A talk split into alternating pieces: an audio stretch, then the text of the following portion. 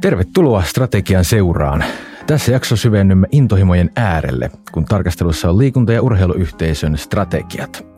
Teemasta meille keskustelemassa on Olympiakomitean tuore toimitusjohtaja Taina Susiluoto, jolla on myös hyvin vauhdikas kamppailulaji harrastus, taekwondon harrastus. Tervetuloa Taina. Kiitos, mukava päästä mukaan teidän ohjelmaan. Aloitetaan sinusta. Mikä tekee Tainasta Tainan? Niin, kai se on tämä eletty elämä ja vanhemmilta saadut geenit. Sä oot paljon ollut julkisuudessa, mutta paljasta meille jokin yllättävä asia, mitä me emme vielä susta tiedä. Onpa vaikea.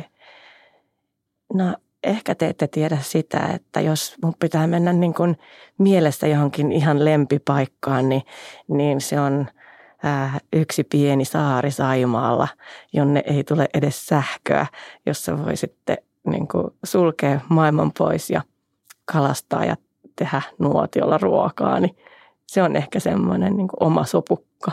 Joo. Siellä ajatukset lepää mukavasti. Kyllä, kyllä, juuri näin. Pääsee irti arjesta. maisema.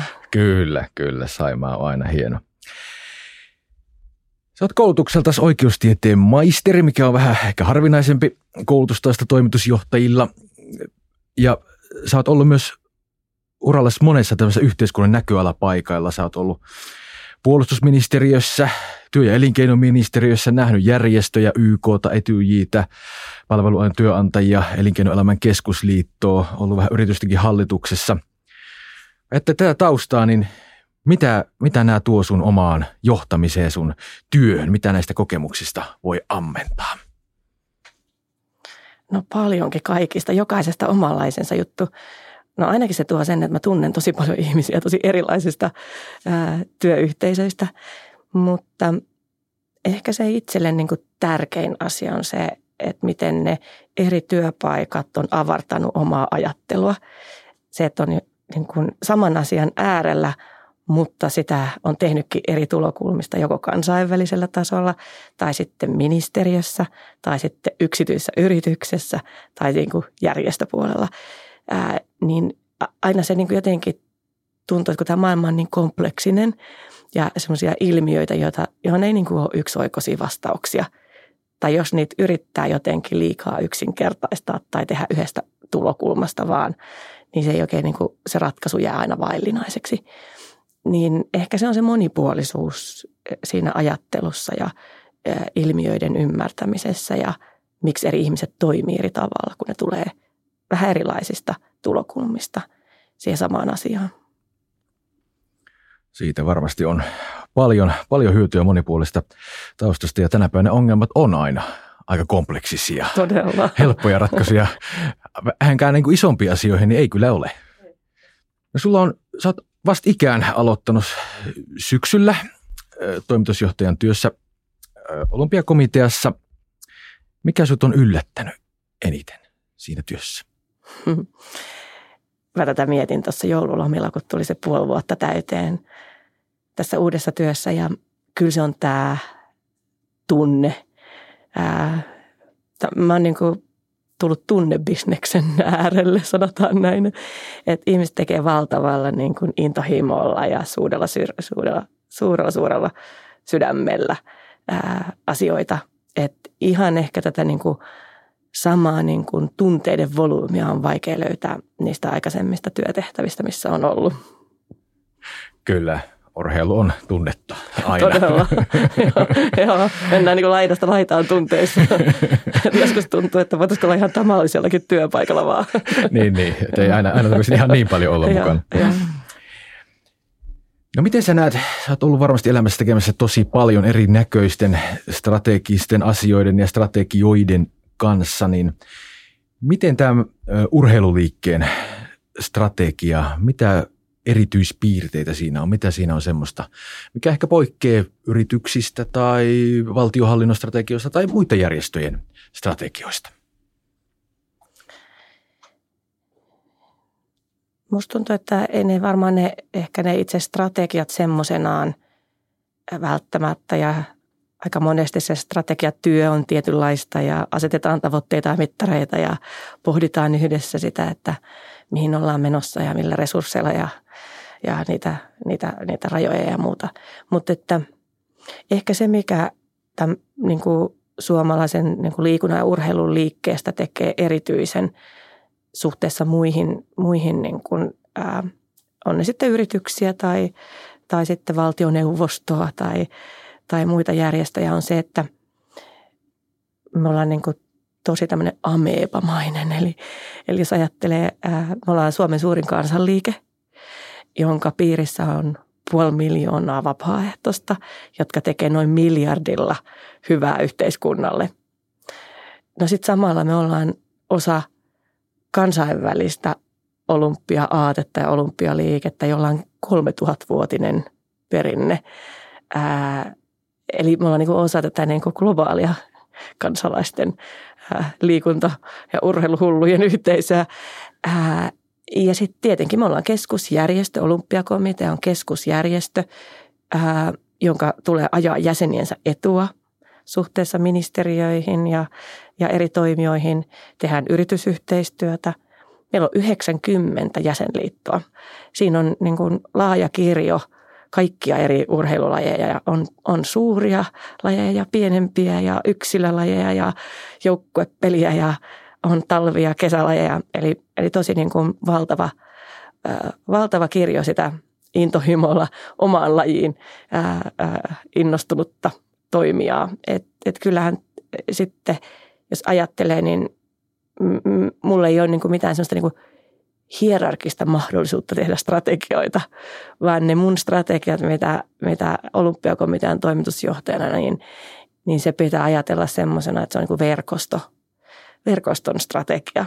Eli, eli miten houkutella mukaan kaikki halukkaat siihen sen asian äärelle. Ja meilläkin niitä verkostoja on vaikka huippuurheilussa, niin ei ne edes niin kuin rajoitu siihen niin kuin vaan meidän niin kuin jäsenliittoihin tai urheiluseuroihin, vaan me tehdään erilaisten niin kuin valmennuskeskusten ja akatemioiden ja opistojen ja tutkimusyksiköiden kanssa työtä.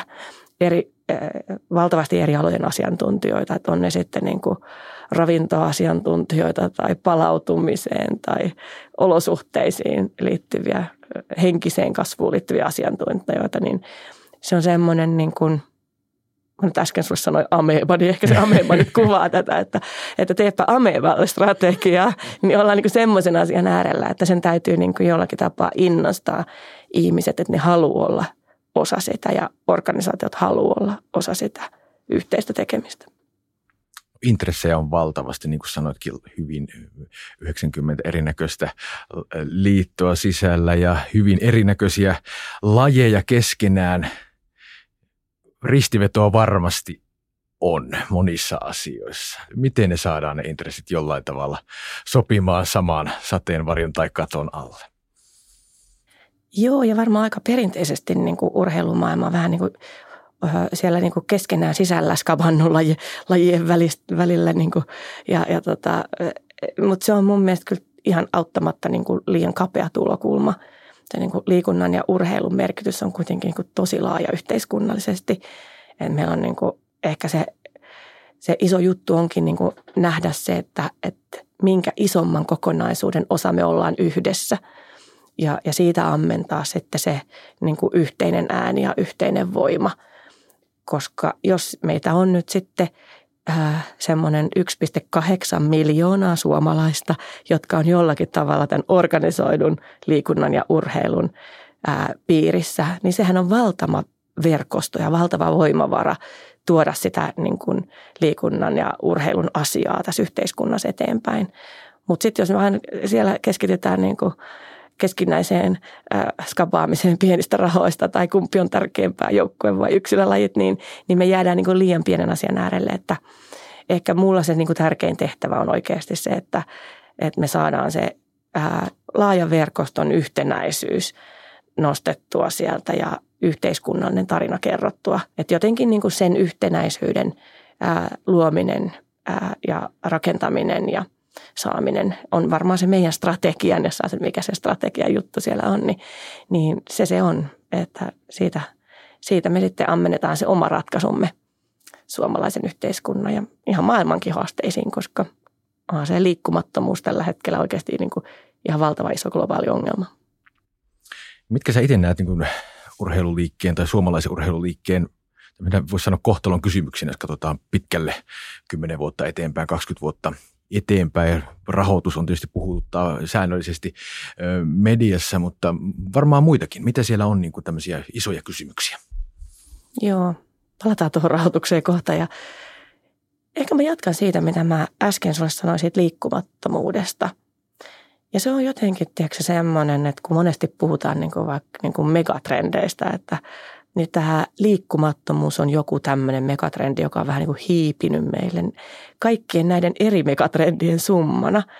Ja, ja vaikka me on niin kuin nähty se pitkään tilastoissa ja tiedetty, että, että se sieltä tulee koko ajan vaan niin kuin vaikka puolustusvoimat ihmettelee, kun Cooperin testit vaan niin kuin huononee. Ja nykyisin kun tehdään niitä MOVE-mittauksia vitos- ja kasiluokkalaisille – niin me nähdään, että neljäkymmenestä lapsesta liikkuu liian vähän niiden terveyden kannalta. Niin me ollaan niin, niin ison yhteiskunnallisen ilmiön ja haasteen äärellä, että kyllä mun mielestä tämän tyyppiset asiat on niitä, mitä liikunta- ja urheiluyhteisön pitää niin kuin olla osana mukana ratkaisemassa. Ja se, se, eihän siinä riitä niin kuin meidän, meidän osuus siitä asiasta, mutta, mutta meillä on yksi, kuitenkin niin kuin yksi työkalu siihen, että – että miten me voidaan oman verkostomme voimin saada sitten lapset ja nuoret voimaan hyvin ja mielenterveysongelmia vähennettyä. Tai sitten työikäiset äh, voimaan paremmin työpaikoilla ja jaksamaan pidennettyihin eläkeikiin saakka. Tai sitten tuoda niitä liikunnan keinoja sinne äh, eläke, eläkeiän aikaan ja saada sitä niin kuin semmoista virikästä vanhuutta sitten vietyä eteenpäin. Musta tuntuu, että aika lailla samantyyppisten kysymysten äärellä ollaan liikunta- ja urheilukentällä kuin ollaan vaikka yrityksen ää, tai sitten ää, valtion tai kunnan tai hyvinvointialueen strategioissa, että ihan samoja megatrendejä me mietitään. Meidän erityispiirre on tietenkin se, että me ollaan niin kansalaisjärjestönä – ja erityisesti niin kuin liikunta ja urheilu on niin vapaaehtoisvoimin toimivaa. Että miten, miten me sitten kamppaillaan ihmisten ajasta tulevaisuudessa, että kun eihän tässä elämässä oikeastaan niin kuin paljon tärkeämpiä asioita kuin aika meille jokaiselle, niin että se halutaan antaa se oma aika vapaaehtoisena liikunta ja urheiluun niin kuin yhteiseksi hyväksi. Siitä saa omaa iloa ja hyvinvointia ja merkityksellisyyttä, mutta se menee siihen niin kuin yhteiseen hyvään, niin se on varmaan yksi niitä asioita, joita täytyy ratkoa tässä lähiaikoina. No miten sä itse näet olympiakomitean roolin niin urheilukattojärjestönä tässä rahoituksen takaamisessa tulevaisuudessa ja miten tämä ehkä saattaisiin urheilun rahoitus semmoiselle kestävälle ja nousujohtoiselle tasolle myös tulevaisuudessa? No varmaan iso juttu on se, että me kaikki tajutaan, että Suomi on velkaantunut ja meidän pitää saada julkinen talous kuntoon. Se tarkoittaa sitä, että, että, että, että varmaan niin kuin liikunta ja urheilu on siinä mukana niissä samoissa talkoissa tavalla tai toisella, jossa yhteiskuntaa rakennetaan, rakennetaan sitten siihen seuraavaan vaiheeseen. Ää, mun mielestä tärkeää on se, että me liikunta- ja urheiluyhteisönä niin opitaan enemmän ää, yritysmaailmasta ja siitä logiikasta – ja pystytään rakentamaan parempia kumppanuuksia sinne yksityisen ää, ää, sektorin kanssa. Ja sehän tarkoittaa myös sit sitä, että, että valtion kannattaa olla sitä tukemassa, kun ne valtion omat ja ää, ehkä julkinen raha ylipäänsä hyvinvointialueiden ja kuntien rahat on tiukilla, niin sehän on tietenkin myös sitten suomalaisen yhteiskunnan intresseissä, että me liikunta- ja urheiluyhteisöstä tehdään enemmän yhteistyötä yritysten kanssa – suomalainen sponsorointimarkkina aika pieni. Se on 150 miljoonaa. Se on saman kokoinen kuin mitä valtio kokonaisuudessaan antaa urheiluun, eli 150 miljoonaa. Liikuntaa ja urheilua Suomessa rahoittaa perheet ja yksityiset. Eli ne miljardit, jotka sinne käytetään, niin ne tulee kyllä ihan, ihan niin kuin perheiden ja yksityisten äh, äh, harrastu, harrastusten ja kilpatoiminnan kautta – jos ajattelee sitä, että siihen liikkumattomuuteen julkinen sektori joutuu satsaamaan noin kolme miljardia vuosittain, niin varmaan tuntuu siltä, että kannattaisi sitä 150 miljoonan panosta vähän korottaa, että saisi ratkaistua sitä, sitä isoa kolmen miljardin haastetta. Että onhan tässä tämmöisiä asioita, jotka pitäisi pystyä niin kuin yhteiskuntapoliittisesti keskustelemaan. Mutta siihen ei oikein perinteitä, koska aikaisemmin meille on raha tullut sieltä veikkausvoittovaroista, vähän kuin Manulle Hillallinen aikanaan sanottiin. Ja nyt se lakkaa.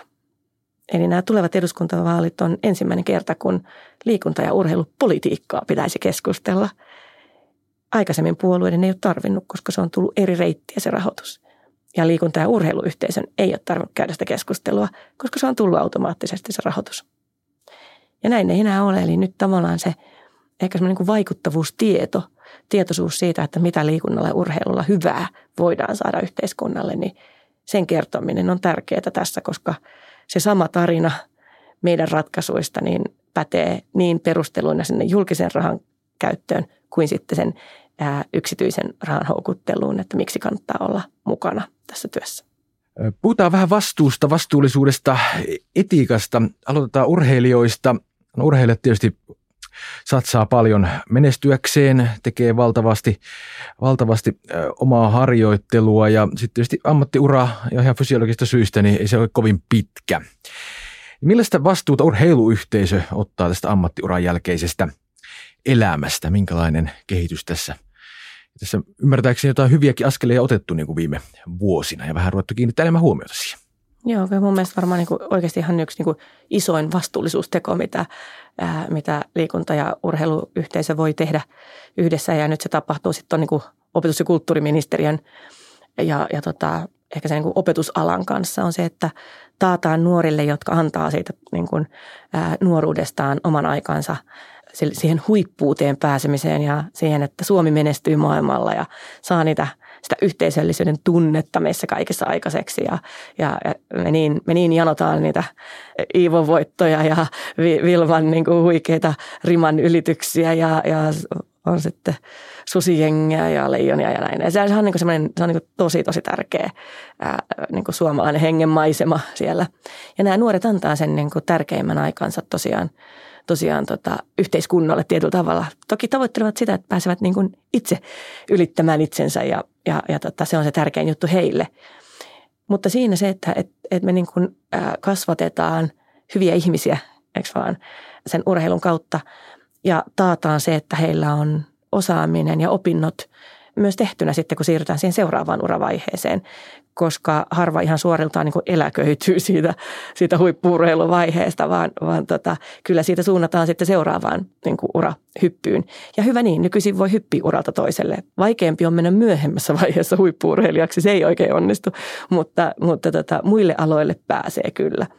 Ja meillä on tämmöinen niin suomalainen kaksoisuramalli, jossa äh, urheiluyläkoulut, lukiot, amikset – ja nyt itse asiassa juurikin uutena niin me auditoidaan korkeakouluja, jotka on huippuurheilumyönteisiä. Niin, niin tota, heidän kanssa semmoinen niin kuin urapolkusuunnittelu on todella tärkeä ja vastuullinen teko. Olympiakomitea on viime vuonna saanut vähän iskuja maineeseensa ja ollut, ollut myllerryksessä. Ja sä oot nyt tuoreena toimitusjohtajana tullut ollaan tavallaan, en tiedä koetko isä itse, mutta ainakin ulkopäin voisi tarkastella tavallaan muutosjohtajaksi. Miten sä itse näet, että mistä se tämmöinen tilanteen tervehdyttäminen ja muutos lähtee liikkeelle? Joo, no meidän, meidän tilanteessa kysymys oli ihan, ihan samasta yhteiskunnallisesta murroksesta, mikä on tapahtunut muuallakin. Ää, eli, eli kysymys on siis siitä, että miten, miten ihmiset kohtelee toisiansa ja mikä on sallitun ja ei sallitun raja ja sitä haetaan uusiksi. Ehkä nimenomaan just siinä niin kuin yhdenvertaisessa ja tasa-arvoisessa ää, toiminnassa. Ää, mulle sinänsä se, että se asia tuli niin julkiseksi ää, ja käytiin varmasti ihan niin kuin pohjamutia myöten läpi ja tehtiin valtava määrä vastuullisuustöitä sen ensimmäisen puolen vuoden aikana, mitä, mitä olin, niin ehkä kuitenkin noin niin kuin jos nyt katsoo taaksepäin niin kuin johtamismielessä, kun sä kysyt, että no miten niin kuin johtamismielessä, niin se oli hyvä, että se tuli julki, koska se, että jotakin tuommoista tapahtuu, sitä tapahtuu kaikkialla yhteiskunnassa, mutta se, että sen pystyy tavallaan semmoisen niin kuin julkisen läpikäymisen, vaikka se tuskallista olikin henkilöstölle ja johdolle ja hallitukselle ja koko urheiluyhteisölle, niin enää ei tarvitse millään tavalla käydä semmoista perustelukeskustelua, että ovatko nämä niin kuin kulttuurimuutosasiat tärkeitä vai ei. Et kaikki tietää, että, että vastuullisuusasiat on tosi tärkeitä ja kaikki ymmärtää sen, että liikunta- ja urheilukulttuurin murros on välttämätöntä. Että me ei voida olla joku semmoinen saareke irrallaan muun yhteiskunnan arvoista. Ja, ja siinä mielessä niin se oli hyvä asia, että se tuli esille. Ja siihen oli prosessit, miten sitä asiaa läpi käytiin ja, ja, ja kaikki toimet tehtiin. Ja nyt voidaan lähteä eteenpäin rakentamaan. No mitä se tuommoinen, kun joudutaan tuommoiseen, miten nyt voisi sanoa, syöksytään kuiluun, sinne, sinne alkaa, alkaa se murros, murros. Ja näitähän tässä on nähty, ollut elokuva-alaa ja ollut politiikkaa ja monta muutakin sektoria. Mitä se vaatii johtajalta sitten, kun se tilanne tulee päälle ja ihmisten mielet varmaan, jotkut on vihaisia, jotkut on lamaantuneita, jotkut pettyneitä. Mitä siinä vaaditaan, että se saadaan sitten keskustelu etenemään ja porukka suuntaamaan eteenpäin? No mun mielestä ihan semmoista niin rehellistä ihmisten kohtaamista. Että siitähän siinä on kysymys, että nämä on inhimillisiä asioita. Että, että ollaan niin niiden tunneälytaitojen kanssa tekemisissä. Ja mun mielestä niin kuin tavallaan sen ymmärtäminen, että ne tunteet on sallittuja ja se on hyvä, että tunteet on ja on hyvä, että tunteet käydään läpi. Ja jokaisen oma tunnetila on ihan perusteltu ää, ja, ja tota, on ihan selvää, että siinä niin kuin mennään vähän eri aalloissa tämän tyyppisessä tilanteessa. Ehkä se tärkein on se, että sille annetaan se tila ja sitten näytetään se suuntaan kuitenkin, että hän ei voi niin kuin jäädä vellomaan – ollaan mahdollisimman avoimia, mahdollisimman osallistavia. Paljon viestimistä hän siitähän siinä on kysymys, että, että pitää pystyä niin kuin rehellisesti tuomaan asiat esille. Näissä tämän tyyppisissä asioissa, kun ollaan myöskin niin kuin työoikeudellisissa, niin kuin esimerkiksi nämä häirintätapaukset, niin niissä se vaikeus tulee monesti niin kuin työnantajalle ja johtajalle siitä, että, että on myös niitä asianosaisia suojaavia lakeja ja ihan syystäkin sitä yksityisyyttä suojataan että ihan kaikkea et pysty kertomaan. Ja sitten sen niin kuin tasapainon löytäminen, että olet mahdollisimman avoin ja tuot asiat tietoon ja lähdet korjaamaan niitä asioita, mutta kuitenkin suojelet sitten niiden asianosaisten sen yksityisyyttä, niin, niin ne on, ne on semmoisia asioita, että niitä ei ehkä välttämättä kovin usein tule johtaja, yksittäisen johtajan kohdalle.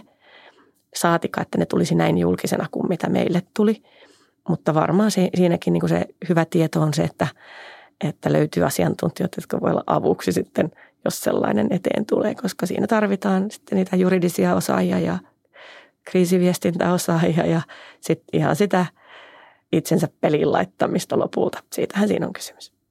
Tämmöisessä tapauksessa julkinen paino on tietysti kovaa ja toimittajat soittelee ja kaivaa, kaivaa lisätietoja ja kommentteja ja näin edelleen. Niin miten se johtajana ja toimitusjohtajana se puoli hallitaan? Tai ylipäänsä pysytään järjissä ehkä siinä tilanteessa niin. paineessa. No ehkä siihen voi ottaa semmoisen huippuurheilijamaisen asenteen, joka mun mielestä kyllä toimii ihan tavallisessakin elämässä kaikille ja työelämässä, niin miksi huippuurheilijat menestyy? Ne menestyy, koska ne tekee asioita niin, että ne treenaa koko ajan, eikö vaan? Mm-hmm. Treenaa tarpeeksi, mm-hmm. eli osaa asiansa, Kyllä. eli pitää osata ne asiat. Sitten ne syö hyvin. Ne ei unohda välipaloja tai lounaita, niin kuin aika useasti johtajat tuppaa unohtamaan syödä päivällä. Ne ei tee sitä, koska ne tietää, että silloin ne ei pääse parhaaseen tulokseen. Ja ne nukkuu. Ne antaa itsellensä mahdollisuuden palautua.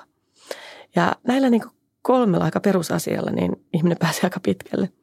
Mutta kun tulee kriisi päälle, niin ne tuppaa unohtumaan, että pitäisi muistaa niin kuin keskittyä siihen olennaiseen ja syödä ja nukkua, jotta pystyy itse johtamaan itseään ja sitten sitä laajaa työyhteisöä ja sitä julkista keskustelua. Että aika, aika yksinkertaisia asioita ne lopulta on, aika inhimillisiä asioita, mitä pitäisi tehdä. Se oli hyvä, hyvä vastaus. Eikä se aina itseltäkään onnistu tietenkään, mutta sitten mä sanon, että huippuurheilijamaisesti kannattaa yrittää toimia. Kyllä. No sä tuossa vähän, vähän viittasitkin aikaisemminkin, viittasit kysyin vähän tämmöisen yhteenvetävän kysymyksen. Miten sä näet, että tämä johtamisen klassikko on se, että mikä on hyvä johtaja? Millainen hyvä johtaja on tänä päivänä? Miten sä itse määrittelisit sinne semmoisia toimintatapoja hyvälle johtajalle? Mä itse ajattelen sitä jotenkin silleen, että, että voi voi niin peiliin katsoa joka päivä, eikö vaan? Että te toimii semmoisella tavalla, että on itsensä kanssa sinut ja voi elää niiden asioiden kanssa ja sieltä omalta arvopohjalta, niin se on musta tärkeää. Ja, ja, ja tota, kyllähän se nykyisin niin kuin mun mielestä ää, johtamistehtävä on aika paljon niin kuin palvelufunktio, että sä pystyt toisaalta antamaan sitä niin kuin suuntaa ja tuomaan sitä innostusta ja kohtaamaan ihmisten hyvin erilaiset tarpeet – mutta sitten tarvittaessa, niin kun vaikka tuossa äsken keskustelussa kriisitilanteessa, niin antamaan sitä tuulen suojaa sitten, että ihmiset pääsee keskittymään siihen oman, oman työn tekemiseen. Mun mielestä se on enemmän, enemmän semmoista, että, että osaa niin kun valjastaa asiat ja innostaa asiat kuin, kuin jotenkin semmoista hierarkista asemavaltaan niin kuin tarrautuvaa johtamista. Että en mä usko oikein, että ainakaan meidän yhteiskunnassa – tämmöisessä meidän kulttuurissa, niin, niin tota, semmoinen niin kuin vanhan ajan johtaminen, niin ei se oikein enää onnistu. että, että pitää pystyä käymään nuorten kanssa hyvinkin niin kuin reippaita keskusteluja, ää, ottamaan haastoa vastaan ja, ja sitten jatkuvasti oppimaan uutta myös itse.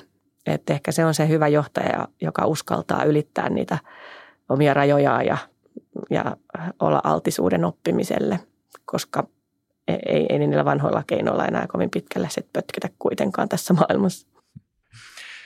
Sä paljon juteltu muutoksesta, niin mikäs muuttuu Taina elämässä seuraavaksi? No eihän mä ole sitä ehtinyt ajattelemaan, tämä on aika vauhdikas puoli vuotta, että et, eiköhän nyt ollaan niin tässä tekemässä tätä ja, ja ehkä semmoinen niin hyvä, hyvä, hyvä nuora tällä hetkellä, että, että nautitaan ja eletään ajassa ja hetkessä, että, että tota, katsotaan sitten mitä aika tuo tullessaan, että että kun mä aikanaan tähän lähdin, niin mulla vähän niin kuin läikähti sydämessä. Mä tein hypyn tavallaan ehkä sen oman ajatellun urapolkuni äh, ulkopuolelle. Yllätin itseni ottamalla, ottamalla tämmöisen niin kuin vaiheen elämässä vastaan. Enkä silloin miettinyt, mihin tämä johtaa. Mutta jos mä oon jotain oppinut elämästä ja hyppimisestä paikasta toiseen, niin, niin en mä voi tietääkään, että mikä se seuraava juttu on. Että harvemmin ne kuitenkaan elämässä menee ihan jotain tiettyä suunniteltua äh, polkua pitkin. Näin se on, oppimista tarvitaan. Onko sulla itsellesi joku semmoinen lähiaikoina tai uran varrella ollut joku tämmöinen kirja tai luento tai joku, joku esitys, joka on tehnyt sinulle ison vaikutuksen ja saanut sulla ajatuksia liikkeelle? Minkä tämmöisen suosituksen antaisit kuulijoille? No on niitä paljonkin. Mä oon oikeastaan niin aina hakenut aina siihen kulloseenkin uuteen tehtävään, niin joko mentoreita tai, tai sitten ää, just, tai kirjallisuutta, erilaisia tapoja, joilla on sitten voinut niin kuin siihen – kuhunkin hetkeen löytää niitä eväitä. Että jos sä nyt kysyt, että mikä nyt viime aikoina, niin tietenkin mun viimeaikaiset ää, ää, asiat, niin ne on oikeastaan liittynyt tähän, tähän niin kuin liikunta- ja urheilumaailmaan. Mutta sitten mä en nykyisin oikeasti enää kerkeä kauheasti lukea. Ää, mulla on kaksi kilpaurheilevaa teiniä ja yksi päiväkoti ja yksityisyrittäjämies ja tämmöinen kansanliike johdettavana. Niin mä varastan hetkiä itselleni niin, että mä kuuntelen – ja, ja tota, kun mä koiran kanssa on nyt kävellyt aamulenkkeen, niin mä oon kuunnellut semmoisia ihmisiä, joita mun mielestä esimerkiksi yritysmaailman tai valtioneuvoston tai muiden kuin urheiluihmisten kannattaisi kuunnella, koska aika paljon myös esimerkiksi bisnesmaailma voisi oppia sporttimaailmasta. Ja semmoisia, jotka, jolta on ammentanut, niin Jukka Jalonen, Leijonien valmentaja, Henrik Detman, ää, ihan, ihan mahtavaa tarinaa, yhteiskunnallista tarinaa, että miten meidän pitäisi ottaa liikuntaurheilu ää, paremmin yhteiskunnassa huomioon. Tai sitten jopa ihan, tiedätkö, olympiajoukkueen kisapappi Leena Huovisen tarinat siitä, että miten hän on siellä niin kuin henkisellä puolella auttanut niitä urheilijoita niissä tiukoissa, kaikista tiukimmissa tilanteissa, niin siellä on semmoisia, jotka on ollut ihan helmiä Ja toivon, että jos mä nyt jotakin voin tätä liikunta- ja urheilumaailmasta sysätä sinne toisiin, toisiin johtamisen maailmoihin, niin toivon, että, että teidän kuulijat hakisi sieltä meidän sporttimaailmasta myös semmoisia osaajia, jotka voi auttaa sitten johtamisen arjessa muualla. Kiitos Taina haastattelusta ja jaoit hyviä oppeja strategioista. Tämä on Strategian seurassa. Tsekkaa myös lisää oppeja ssis.fi. Sieltä pääsee myös liittymään strategisen johtamisen seuran jäseneksi ja oppimaan lisää ja verkostoitumaan. Kuulemisiin. Moi moi.